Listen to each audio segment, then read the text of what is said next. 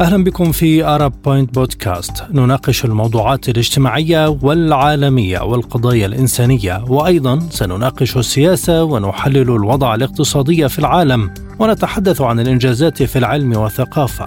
ستغمرك كل قضية في موضوع جديد مثير للاهتمام. معكم في الاستوديو عبد الله حميد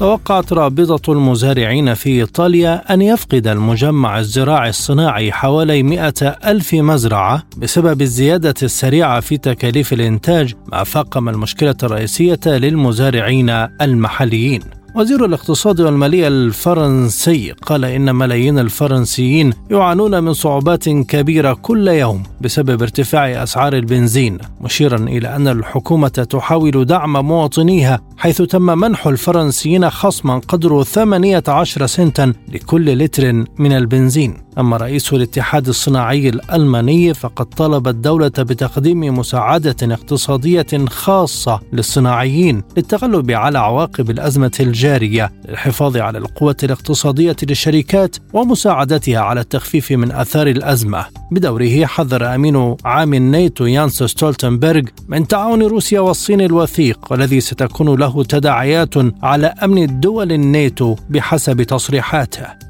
في المقابل أعلن وزير الخارجية الروسي سيرجي لافروف خلال لقائه وزير الخارجية الإيراني حسين أمير عبد الهيان عن تطلع موسكو لبناء شراكة مع طهران في جميع المجالات لتجاوز العقوبات غير القانونية من الولايات المتحدة والغرب.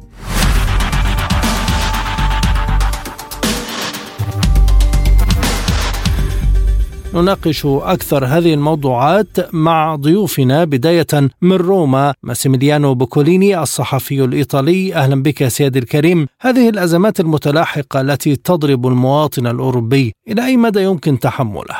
نعم نحن الآن كإيطاليا نخرج من وضع صعب لأننا في السنتين الماضيتين عشنا في آه، يعني وقت الفيروس الكوفيد كان ضرب على الاقتصاد الإيطالي آه، كثير خاصة في بعض الأطراف للاقتصاد الإيطالي. الآن نحن ندخل في أزمة جديدة آه، بسبب آه، الحرب في أوكرانيا لأنه كما أنتم تعلمون اعتماد الطاقة الإيطالية كلها على روسيا لأنه 40% من الغاز المستخدم في إيطاليا نستورد من روسيا.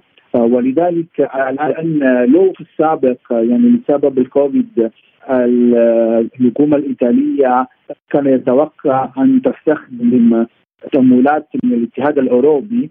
الآن نحن متقلقين كمحللين وكساسة لأن آه، لا ندري كيف الحكومة الإيطالية ممكن تتجاوز هذا الخط خاصة لو الحرب سيستمر طويلا. ولذلك من طرف الدبلوماسية الإيطالية تعمل لكي تتفاوض بين الطرفين بين روسيا وأوكرانيا لكي يصلون إلى السلام في الوقت القريب.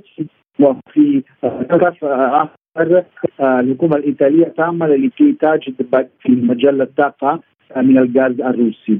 ولسبب هذا وزير الخارجية الإيطالي سافر في الأسابيع الماضية إلى قطر وإلى الجزائر وعمل اتفاق مهم مع هذين البلدين ثم سافر مرات عديدة في أفريقيا وتكلم مع مسؤولين في أنغوليا لكي تعمل اتفاق لاستيراد الغاز من هذا البلدان. على كل حال لو تنجح هذا العمل لإنتاج بديل للغاز الروسي ممكن إيطاليا أن تستورد 50% من الغاز الروسي إلى من بلدان أخرى ولكن على كل حال في الشتاء القادم آه، سنجد آه، أزمة كبيره في مجال الطاقة آه، أمام الإيطاليين لاننا قضية الغاز ما زال مفتوحة وما زال ما في يعني حل في الوقت القريب. ارتفاع سعر البنزين أيضا يأتي ضمن المشاكل التي يعانيها المواطنون في أوروبا، ما يعني زيادة في كل المنتجات، ما هي البدائل الأوروبية في هذا الصدد؟ على رايي آه، بالنسبة لإيطاليا على سبيل المثال نعم آه، ارتفاع المحروقات آه، ضرب كثيرا على الاقتصاد ولسبب هذا على سبيل المثال كل السيارات المستقلين من الشاحنات عملوا اضراب ووقفوا الأعمال في الأسبوع الماضي لسبب هذا. لأن البنزين والغازول الديزل هنا في إيطاليا وصل إلى 2 لتر ولكن في إيطاليا المشكلة هي بأن 50% من هذا ال 2 يورو هي الضرائب للحكومة. ولسبب هذا الحكومة الإيطالية تدخلت في هذا الشان وانخفض 20 سنت لتر من الضرائب ولذلك انخفض الآن السلعه بنزين إلى 1 يورو و 880 سنت. على كل حال ما زال يعني غالي جدا.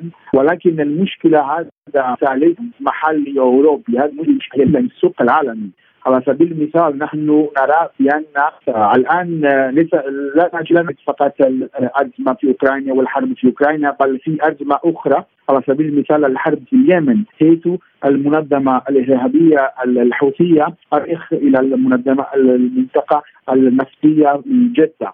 ولسبب هذا المجتمع الدولي لازم ياخذ مسؤولية وحتى إيطاليا وأوروبا لازم تاخذ مسؤولية وتتدخل في هذا الشأن لأنه لو يستمر هذه الأزمات في أوكرانيا وحتى في اليمن هذا لديه تأثير سلبي على السوق النفط العالمي. ولذلك لو المجتمع الدولي والأوروبا تاخذ المسؤولية لكي تقف هذه الهجمات الإرهابية الحوثية نحن سنرى في المستقبل ارتفاع مزيد من الارتفاع لسعر النفط ومشاكل عديدة في الاقتصاد الإيطالي والأوروبي. هل سيكون الوضع تداعيات على القطاع الزراعي في إيطاليا مع حجم الارتفاعات الكبيرة واحتمالية فقدان مئة ألف مزرعة كما تقول رابطة المزارعين؟ نعم في حتى الآن هذه الأزمة نحن نرى ارتفاع كبير في اسعار الباستا على سبيل المثال الأكثر مستخدمة وهنا في إيطاليا لسبب هذا بعض البلدان على سبيل المثال في أمريكا وجدوا بديل من استيراد كل ما تحتاج مجال الزراعة من كندا وبدلوا المنتجات الروسية والأوكرانية من المنتجات الكندية. ولكن في أوروبا هذا صعب.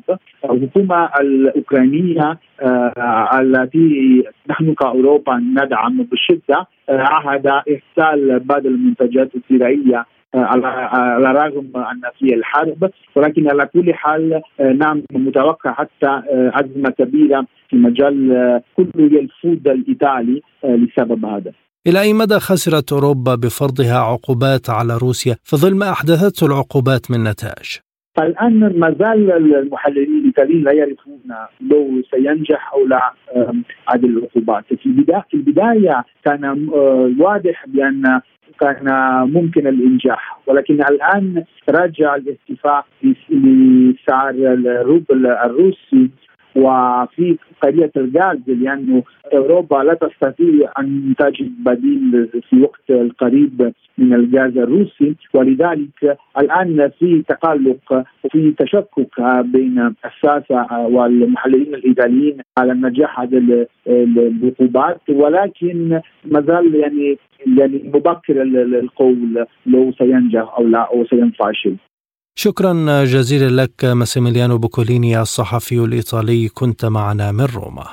من لندن ينضم إلينا السيد أحمد ياسين المحلل الاقتصادي. أهلا بك سيدي الكريم. هل بمقدور أوروبا مواجهة مجموع الأزمات المتلاحقة مع ارتفاع أسعار البنزين والمنتجات المختلفة؟